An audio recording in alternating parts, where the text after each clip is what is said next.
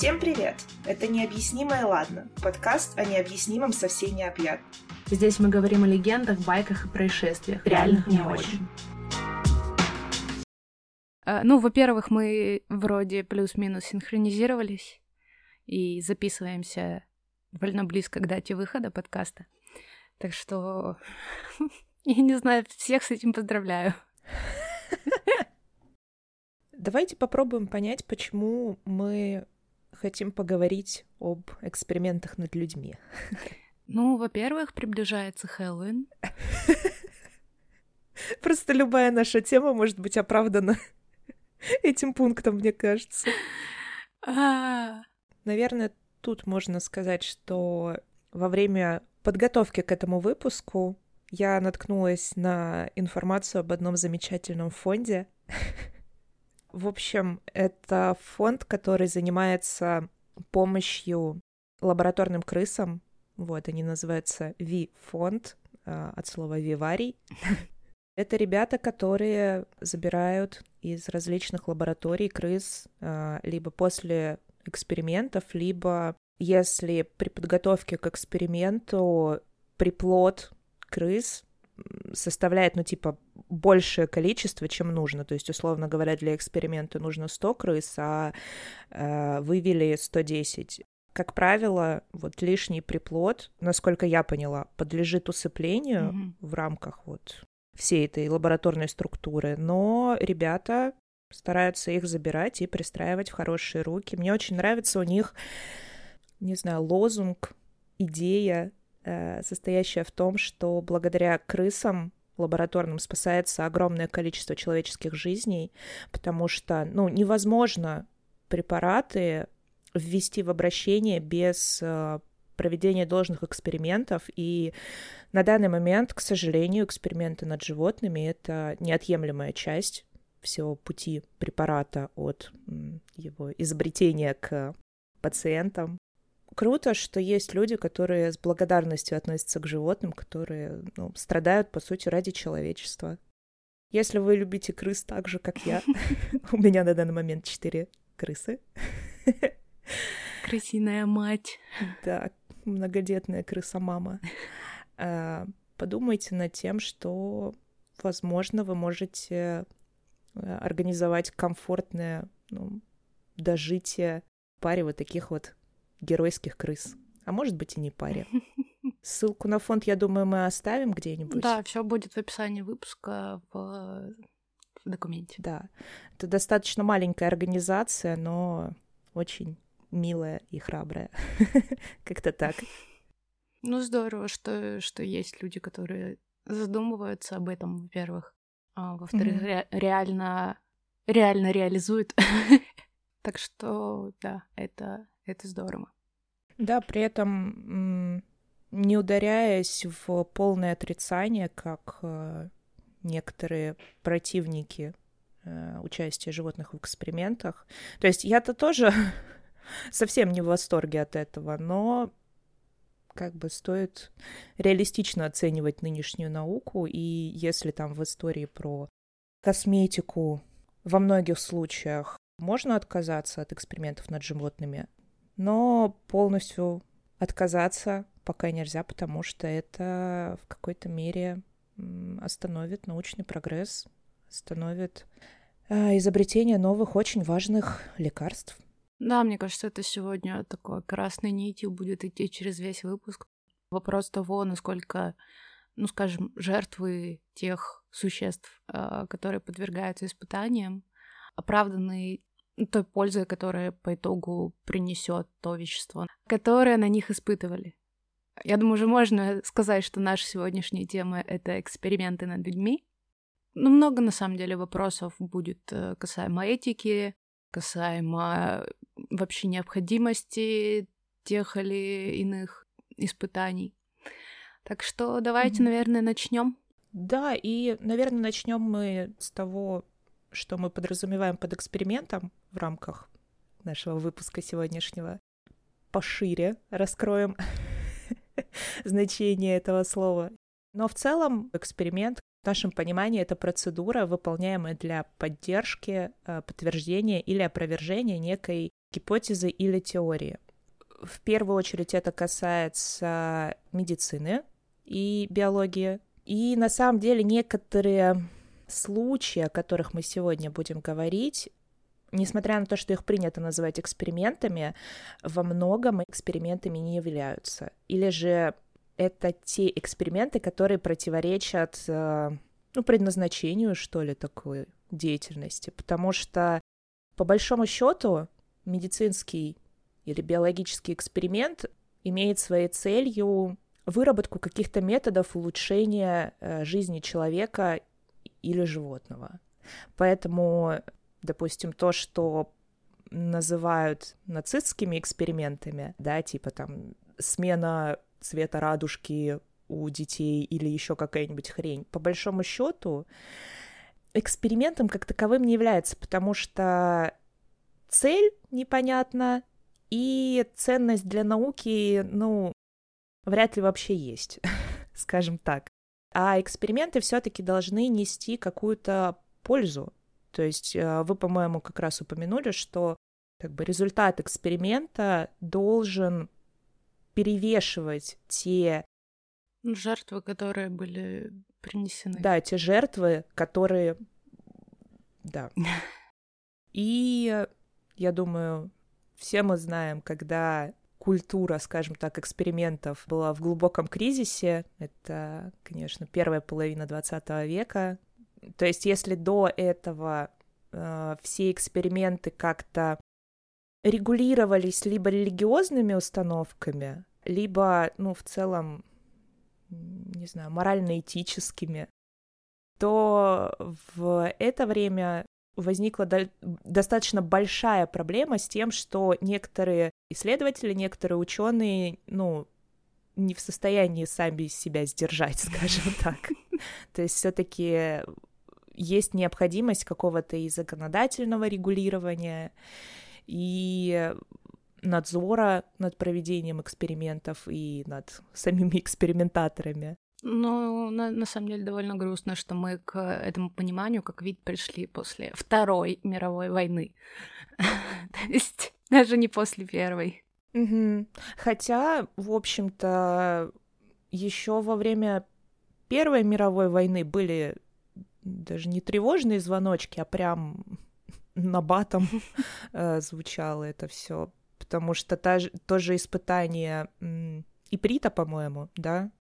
Эпизод в 1915 году, когда в районе города Ипр немецкая армия выпустила в сторону французских солдат около 180 тонн хлора, чтобы, по сути, посмотреть, сойдет ли этот газ в качестве оружия массового поражения. Мне прям запала в душу цитата одного историка о том, что именно в этот момент наука утратила свою невинность.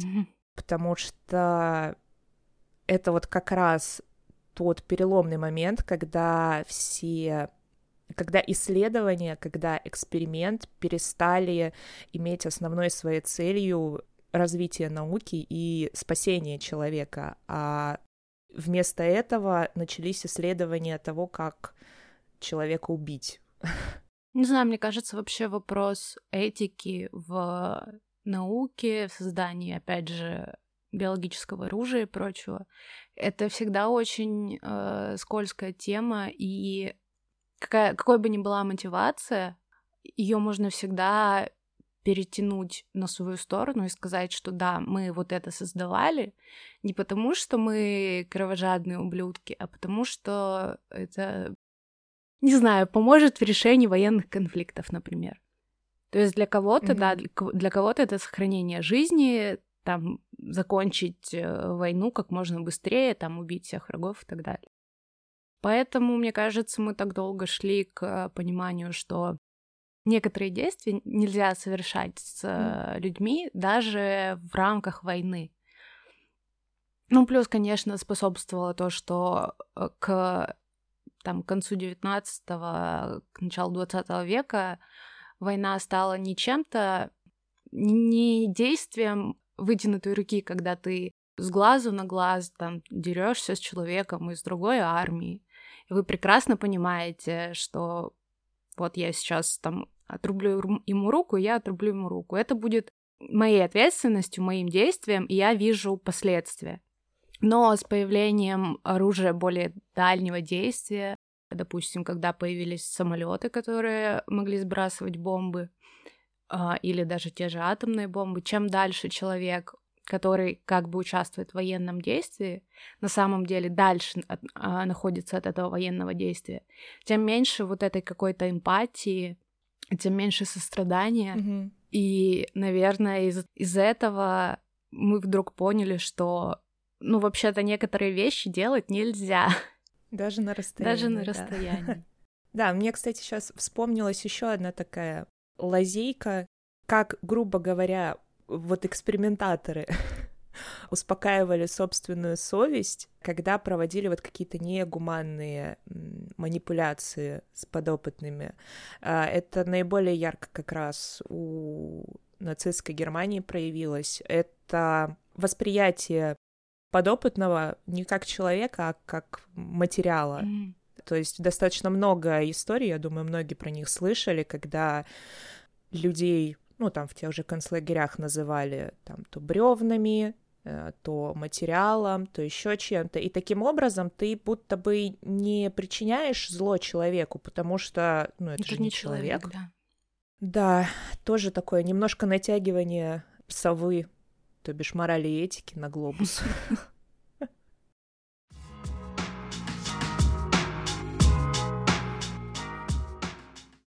Давайте, наверное, поговорим о прекрасной вещи, о такой прекрасной вещи, как Нюрнбергский кодекс. Я смогла это выговорить, yes. Потому что это как раз тот документ, который поставил достаточно жирную и в целом четко сформулированную точку во всей этой грязной истории непонятных исследований одних людей над другими. Просто там, оказывается, всего 10 пунктов, они достаточно коротенькие. Что там, не убей! Вот это? Практически, кстати, да. Я что-то не подумала, что есть такие переклички по количеству. Мне нравится, как это хорошо сформулировано. Там на самом деле как бы мыслей больше 10, но по какой-то причине некоторые разные мысли объединили в один пункт, ну, как бы не суть. Это только начало. Потом на основе этого документа были сделаны более подробные, пространные, и это все. А как первый пункт, это вообще замечательно. Первое ограничение всего вот этого вот парада. И в целом там достаточно интуитивно понятные, особенно вот нам, современным, штуки, типа того, что абсолютно необходимым условием для проведения эксперимента является добровольное согласие подопытного. Причем он должен не просто согласиться, ему должны быть объяснены все возможные последствия эксперимента, сам процесс эксперимента, естественно, отсутствие там обмана, принуждения и всего остального. То есть человек должен быть максимально подробно, ну, в силу его знаний, да, в тематике, осведомлен о том, что его ждет. Второй пункт кодекса, мы его, по сути, уже упоминали, как минимум частично, это идея о том, что эксперимент должен приносить обществу положительные результаты. Это, во-первых. Во-вторых, эти результаты не могут быть достигнуты другими методами, то есть без эксперимента не обойтись, как вот в моем рассуждении с крысами, да, и другими животными. Mm-hmm. Ну, не получится обойтись без этого эксперимента. Mm-hmm. И в этот же пункт запихнули идею о том, что эксперимент не должен носить случайный и необязательный по своей сути характер. То есть это, по-моему, вообще отдельная мысль, но... Ну да, это как будто больше из научного вообще обоснования идет правило, что если результаты эксперимента были... Если, короче, к ним пришли единожды, то это ничего не доказывает и ничего не значит. Ну да, и что нельзя ставить эксперимент в отрыве от всей остальной науки, ну, не принимая во внимание. Кстати, сегодня, если будет, к слову, я расскажу про один эксперимент, достаточно жуткий, и он как раз нарушает вот эту идею о том, что ты сначала посмотри, чего достигли вот во всей науке, да, хотя бы в твоей отрасли, в твоем ответвлении знания, и потом иди что-то подтверждай, потому что, может быть, это как бы до тебя уже выяснили, подтвердили или опровергли. Нафига ты делаешь то же самое с жертвами, если это кто-то сделал до тебя? Зачем? Здравствуй, Трофим Лысенко. Это что? Расскажите, поясните. Короче, в Советском Союзе, когда у власти был Сталин, был такой селекционер Трофим Лысенко. Угу. Как раз тогда, по-моему, зарождалось понятие генетики, что в генах передается определенные свойства.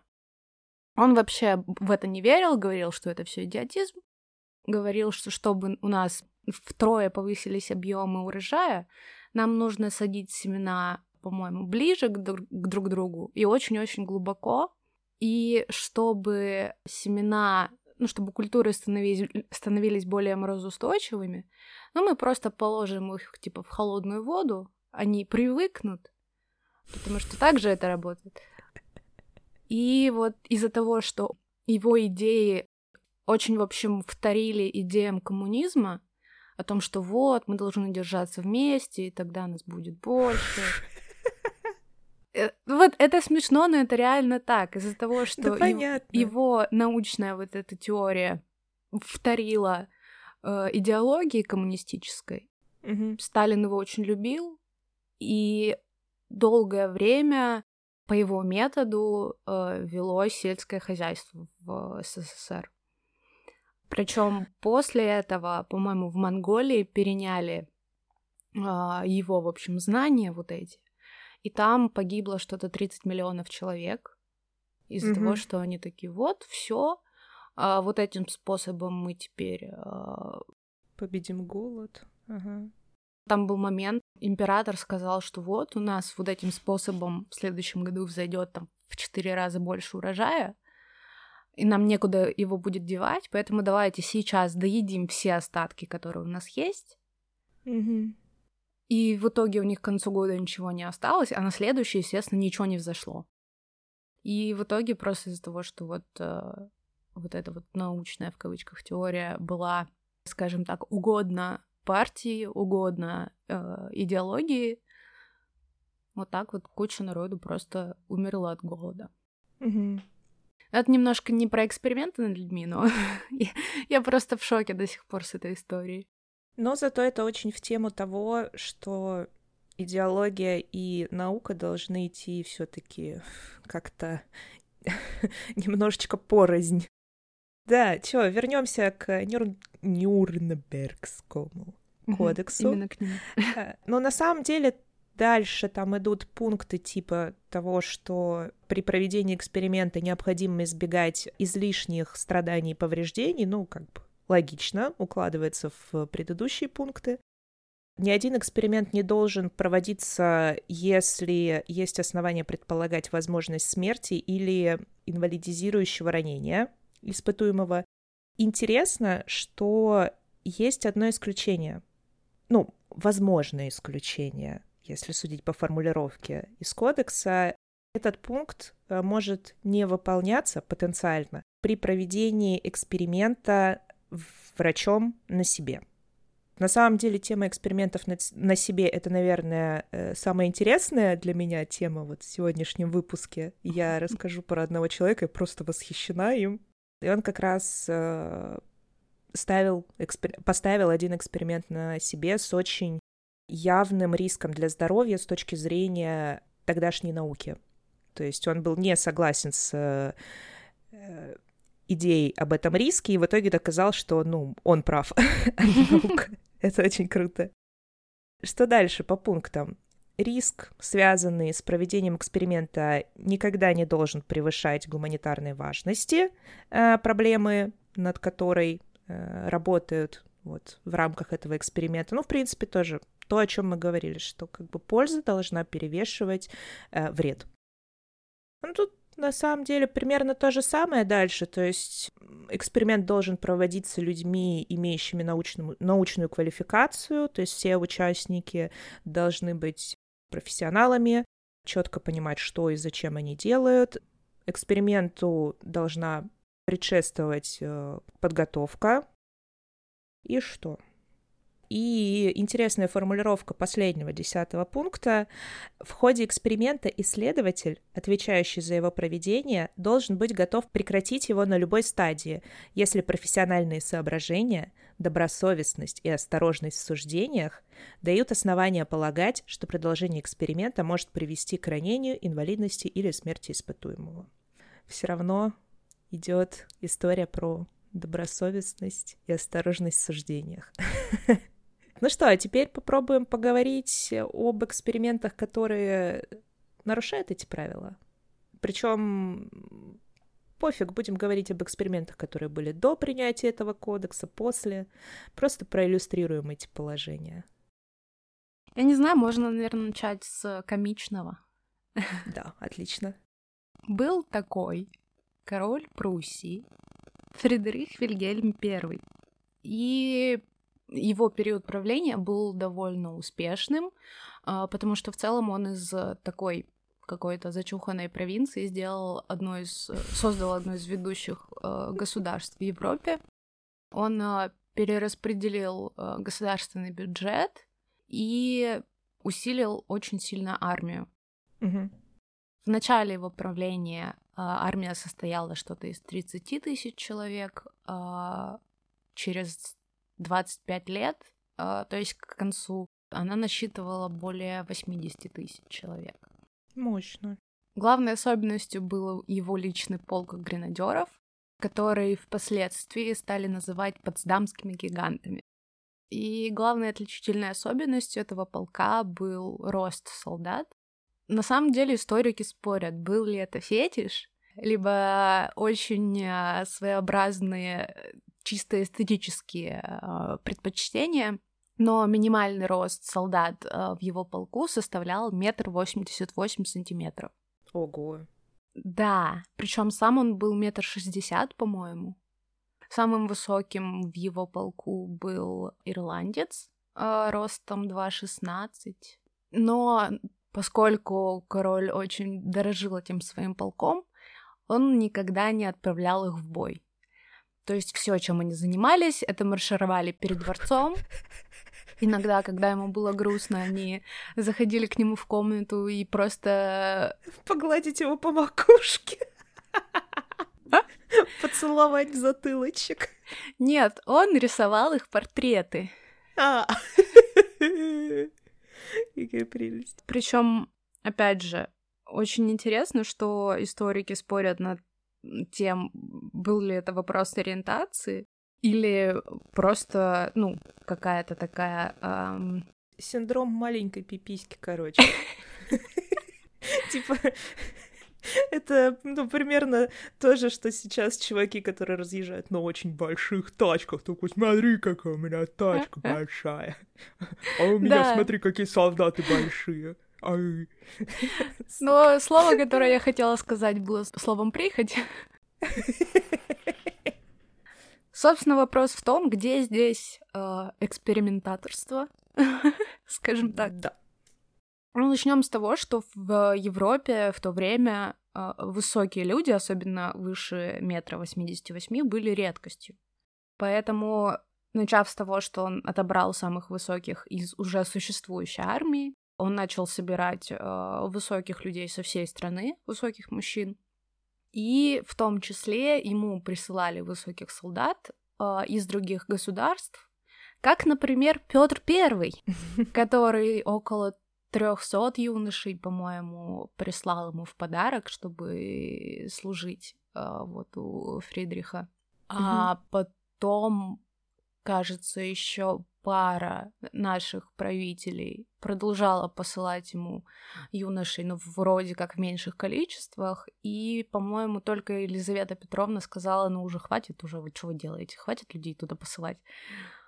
И еще одним интересным участником событий был Михаил Ломоносов, так, который однажды тоже попал в этот полк. Ситуация была такая, что его, в общем, свет интеллигенции Российской империи, тогда послали за рубеж обучаться. И в какой-то момент, когда он остановился в таверне переночевать, перепил, его выкрали, доставили туда и сказали: «Все, ты теперь у нас будешь в полку».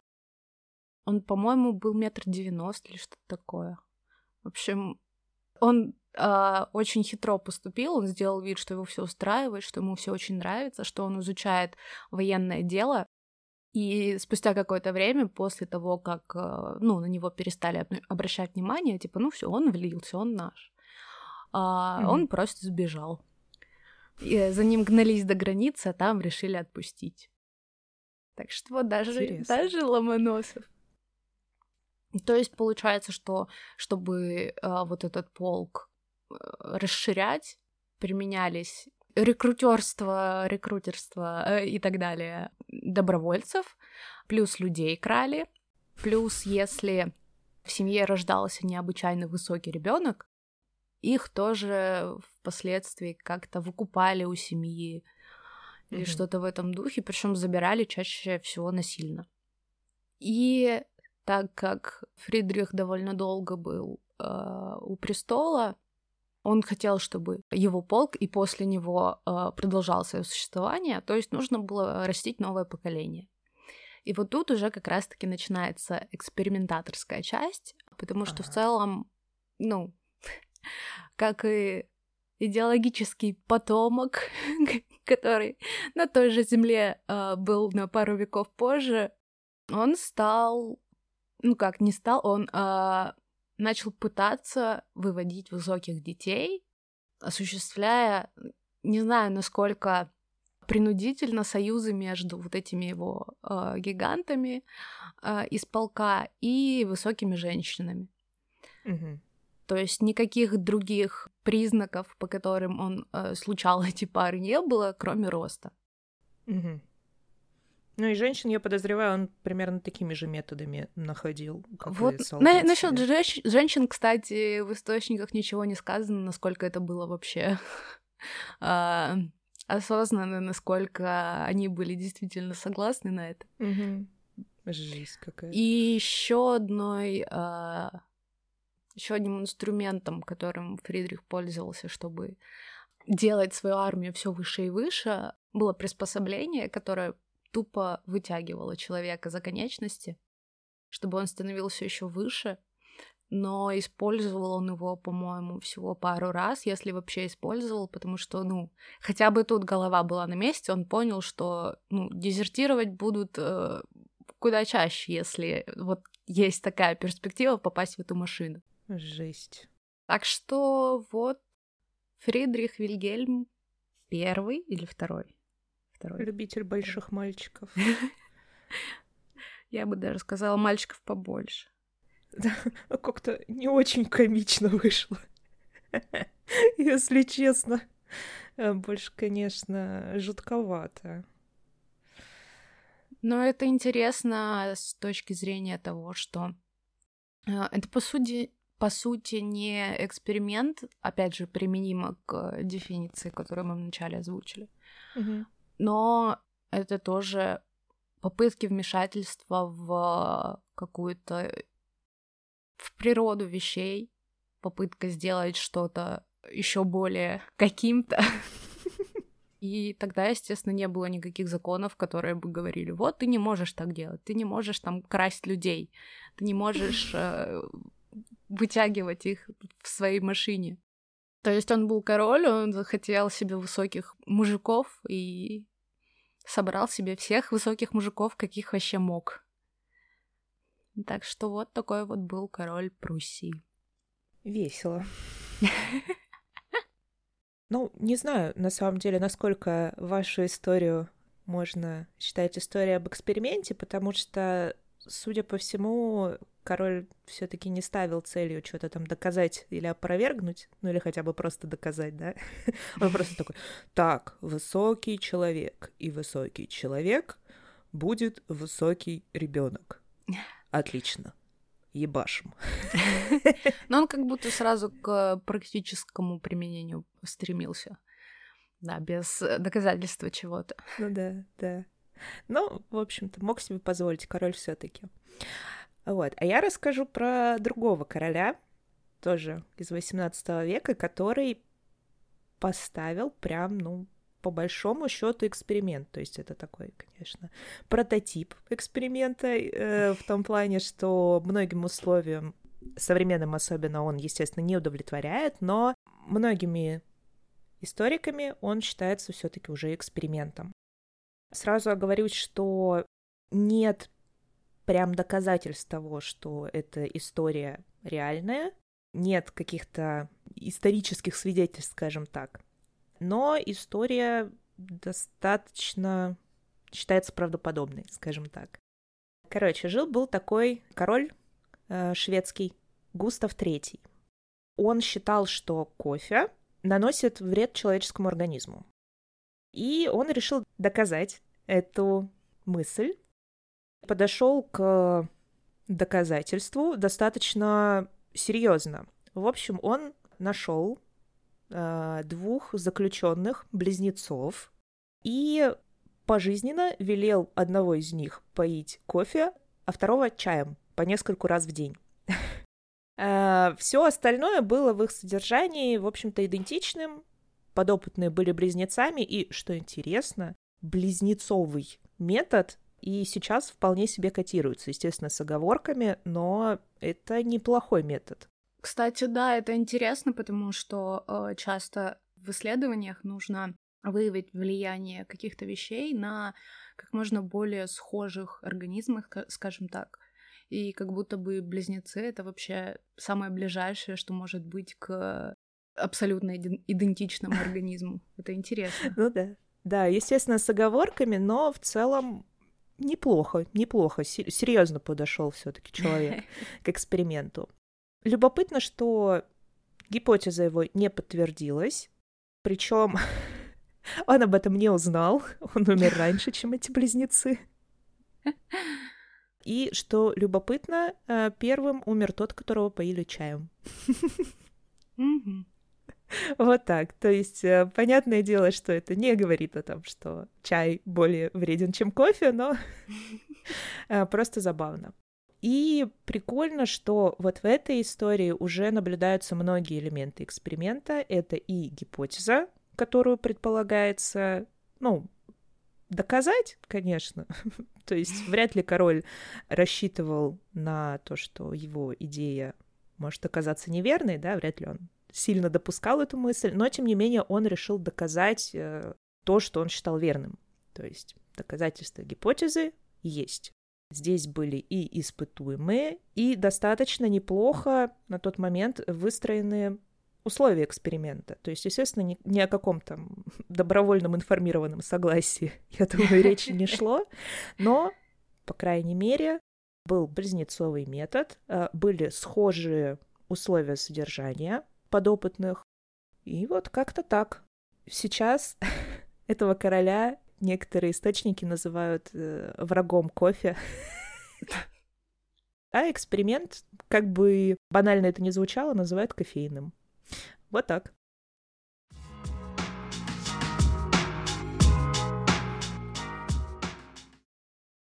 Следующее, о чем я хотела бы рассказать, это про эксперимент, в котором человек непонятно, что хотел доказать, и то, что он пытался доказать или опровергнуть, было уже, в общем-то, известно науке, и зачем такая жестокость, очень непонятно.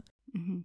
Короче, был такой американский психолог Гарри Харлоу.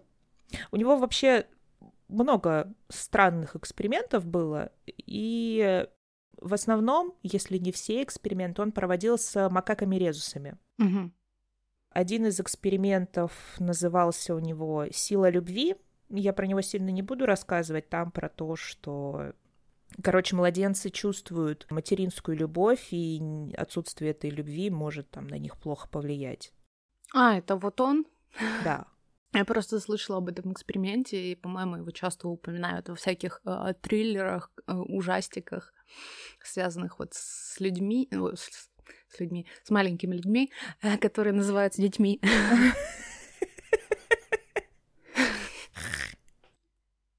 Вот, оказывается, кто за это ответственен. Так, да. Ага. Я хочу рассказать о другом его эксперименте, который был поставлен позже, чем «Сила любви». Тот, о котором я хочу рассказать, называется «Яма отчаяния». Во-первых, я хочу отметить, насколько товарищ поэтично все это обзывал. Да, ему нужно было в поэты податься, а не ученые. Как будто бы. Да, во-вторых, многие его эксперименты связаны, насколько я понимаю, с его собственной жизнью, психикой, потому что яму отчаяния он создал, провел после того, как пережил депрессию. Mm-hmm. И, честно говоря, когда читаешь про этот эксперимент, кажется, что он не то чтобы с ней справился в итоге. И, возможно, вот это депрессивное состояние продолжалось во время проведения эксперимента и, в общем-то, повлияло на вот все, что он делал в этом эксперименте, потому что это очень странно. Короче, цель его эксперимента заключалась в выработке и последующем исследовании животной модели клинической депрессии. Mm-hmm. То есть, по большому счету, он хотел сначала загнать обезьяну в депрессию, а потом ее поизучать. Однако. Для этого он соорудил специальное устройство, или как это правильно назвать, штуку, которую он и обозвал «Ямой отчаяния». Хотя люди, которые вместе с ним работали в рамках этого эксперимента, ему говорили, что как-то, давайте более нейтрально назовем как-нибудь. Там, по-моему, вертикальная камера, как-то так она по документам числится. Но вот он настоял на том, чтобы везде, кроме технических документов, фигурировало словосочетание «яма отчаяния». Короче, это специальная камера. Там было несколько версий этой ямы. Первые выглядели как клетка, которая со всех сторон окружена стальными пластинами, стенками. Mm-hmm. И там было небольшое окошко с односторонним зеркалом, чтобы, можно mm-hmm. было снаружи наблюдать, но при этом тот, кто помещен внутрь этой камеры, не видел ничего снаружи. И туда помещали, по-моему, чуть ли не новорожденных обезьян, с которыми контактировали только в процессе смены белья, наполнителя или что там у них было, и кормления. И все остальное время животное было в полном одиночестве. И вот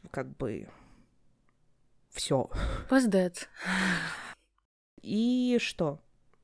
Часть обезьян была оставлена вот в таких камерах на 30 дней, некоторые на полгода и несколько на год. То есть 3 такие группы испытуемых. Угу. Итогом эксперимента стали данные о том, что обезьяны из первой группы, которые вот всего месяц провели... всего месяц, да? Месяц провели в таких камерах, они получили сильный психологический удар, а все остальные, которые провели там дольше, просто не смогли в итоге как-то коммуницировать со своими сородичами и оказались даже не способны к размножению. Естественно, да. Там были странные моменты типа того, что Харлоу... там кто-то из других ученых, когда увидел конструкцию итоговую вот этой вот ямы отчаяния, где просто непонятные какие-то стенки под углом, по которым невозможно взобраться, и ничего вообще не происходит, и там где-то вверху, mm-hmm. по-моему, небольшой источник света, и то не факт. Когда его коллега спросил его, это что вообще, зачем ты это сделал, Харлоу сказал, что именно так себя ощущает человек в состоянии депрессии. Почему именно такая конструкция? Вот потому что именно такая. И, собственно, результатом эксперимента стала мысль о том, что ребенок, младенец, в изоляции не может полноценно развиться. Спасибо, это знали уже до этого. Во-первых, да, во-вторых, как будто это не связано с депрессией. Это связано просто именно с развитием молодняка. И как будто реально, ну да, это, блядь, понятно было, алё.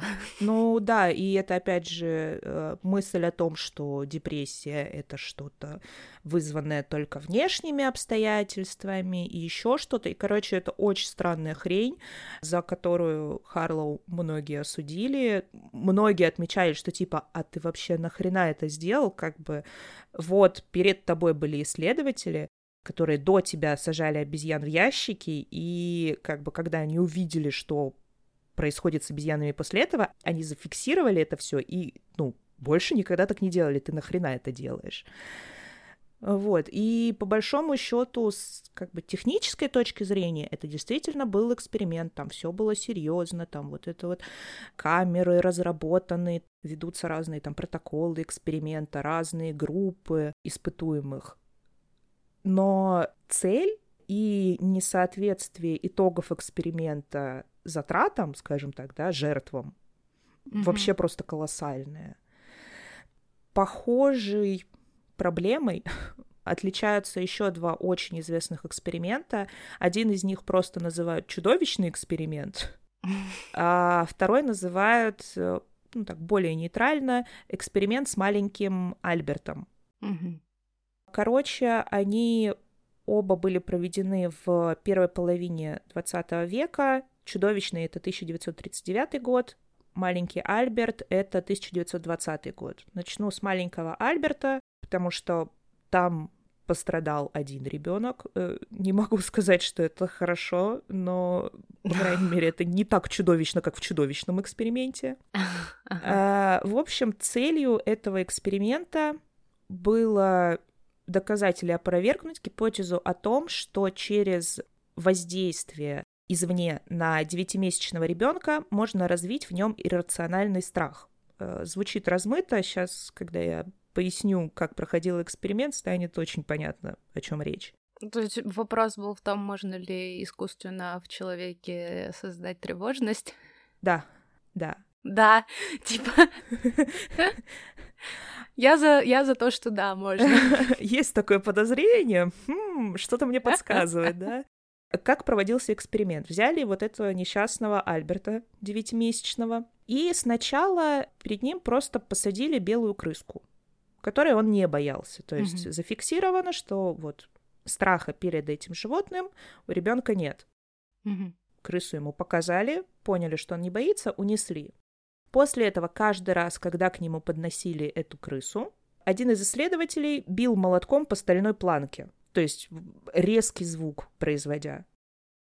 После нескольких повторений мальчик начал даже без этого звука реагировать на крысу плачем и откровенными такими признаками страха, уже как бы без вот этого стимула, просто при появлении крысы.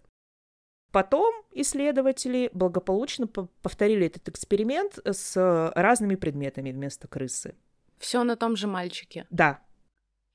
Блядь.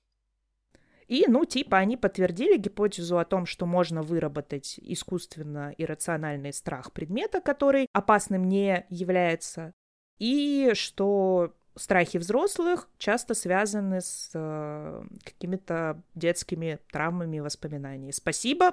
Блять, пожалуйста. Лучше бы изучали, как от этого избавиться, чем как это приобрести. Ну, и это тоже, да. То есть, с одной стороны, можно сказать, что это вклад в изучение механизма появления рациональных страхов, но, типа, как-то можно было, наверное, менее травмирующим для испытуемого путем с этим разобраться, подтвердить или опровергнуть, да, что типа что-то из детства может повлиять в будущем. И, кстати, я не помню, наверняка есть информация о том, что в итоге стало с Альбертом, боится он крысы или нет, но я, честно говоря, не очень захотела это читать, потому что это, ну что это, блядь? Ну да. Ну а вообще как будто слышишь вот эти истории о каких-то экспериментах, которые проходили там век-два века назад. Мне всегда интересно, насколько результаты были на тот момент не уникальными, а... Новыми, неожиданными. Новыми, да, то есть насколько, опять же, вот этот эксперимент, да, 1905-20. Да. типа начала 20 века. Насколько вообще в сознании людей был уже концепт того, что там какие-то страхи и так далее идут из детства? То есть насколько это была мысль новой и насколько нужно было к ней приходить вот таким способом. Mm-hmm. И с другими исследованиями также. То есть насколько необходимо было проводить эксперимент, чтобы узнать наверняка, что да, это вот так вот происходит. Хотя в целом, люди понимают это как будто бы на интуитивном уровне. Угу. Меня всегда мешает исторический контекст. Да, то есть нынешняя осведомленность наша о том, что мы какие-то вещи воспринимаем как данность, потому что наука там их открыла сколько-то лет назад. Угу. И насколько у людей тогда не было этого контекста, и насколько это действительно было новым. Потому что, да, мы сейчас слушаем и такой, это было очевидно, вы зачем это делали? Ну да. А с другой стороны, возможно, тогда действительно не было научного контекста, который бы это подтверждал. Ну, на самом деле, во-первых, идея про то, что там проблемы из детства могут влиять на взрослые страхи, здесь вообще никак не была доказана, да, в итоге? Ну да. И, кстати, я сейчас читаю, что вроде как исследователи планировали после этого эксперимента устранить все вызванные реакции страха, но ребенка забрали из больницы, видимо, mm-hmm. родители или еще кто-то. И данных о дальнейшей судьбе того, кого там назвали Альбертом, нет, то есть это его не настоящее имя. Но есть версии о том, кто это мог быть, и если это тот человек, то он до конца жизни боялся, например, собак. Но проблема в том, что даже если эта мысль была на тот момент не очевидной, и это все, был вариант, мне кажется, как-то более гуманно это все провести, и, например, окей, вопрос гуманности здесь спорный, да, в моей идее, но, например, начать с животного. Или, например, провести такой эксперимент со взрослым, стабильным. Потому что, в принципе, mm-hmm. если честно, на мой взгляд, если подобную хрень проводить с взрослым, тоже может что-нибудь появиться. То есть понятно, что это не просто громкие звуки, а что-то более изощренное, но, странно. Как будто все равно возвращается к вопросу, оправдывает ли цель средства. Настолько ли было важно нам это знание, чтобы прибегать к таким мерам. Ну да. Дальше расскажу про чудовищный эксперимент, где пострадали... всего участвовало 22 ребенка в этом эксперименте. И на них исследовалось влияние логопедии на детей. Так, как ребенок, который ходил к логопеду, мне интересно. На самом деле, это, по-моему, даже не столько про логопедическую терапию, сколько про педагогику в целом в итоге. Mm-hmm. Хз, не буду категорически утверждать. Взяли 22 ребенка. Кто-то из них заикался, кто-то нет. Разделили на две группы. Значит, дети с заиканием и дети без заикания. Mm-hmm. И тем, кто заикался, проводили так называемую позитивную логопедическую терапию, где их хвалили за все успехи, то есть максимально комфортно выстраивали атмосферу занятий и все. Mm-hmm. В то время как детям, которые не заикались, проводили негативную терапию, где их осуждали за каждую допущенную ошибку в произношении, грамматике и всем. В результате этого эксперимента некоторые из здоровых детей получили психологические травмы и, более того, приобрели дефекты речи, которые с ними остались на всю жизнь. Здрасте, пожалуйста. И, с одной стороны, эксперимент показывает, насколько важно позитивное отношение к ребенку и насколько плохим может быть негативное отношение к ребенку. Но будто бы как-то, опять же, можно было сделать это менее болезненно для участников эксперимента. Такие дела. Mm-hmm. Это, опять же, даже если какие-то выводы из таких экспериментов могут быть интуитивно понятны. Все равно же нужно знать наверняка, по сути-то. Потому что, опять же, мы говорим о научных исследованиях. Mm-hmm. И в науке, допустим, если искать какую-то терапию для тревожности, например, возвращаясь к первой истории, mm-hmm. то нельзя же оперировать интуитивно понятными какими-то фактами. То есть, да, нужно точно знать, что там детские страхи, они остаются там у взрослых и влияют на их жизнь.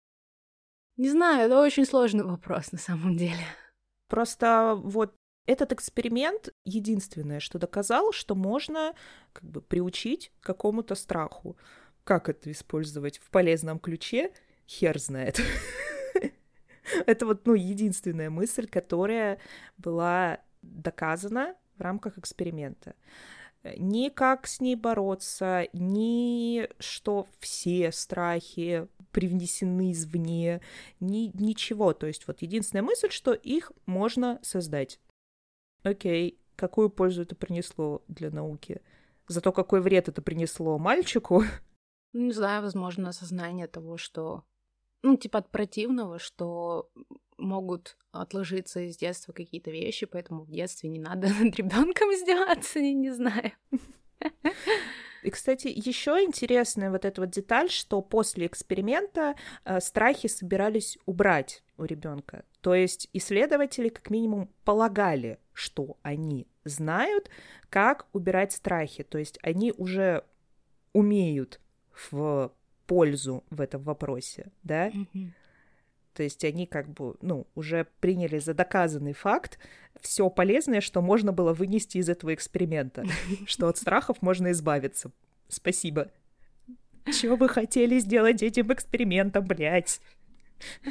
Довести ребенка? Довели, молодцы.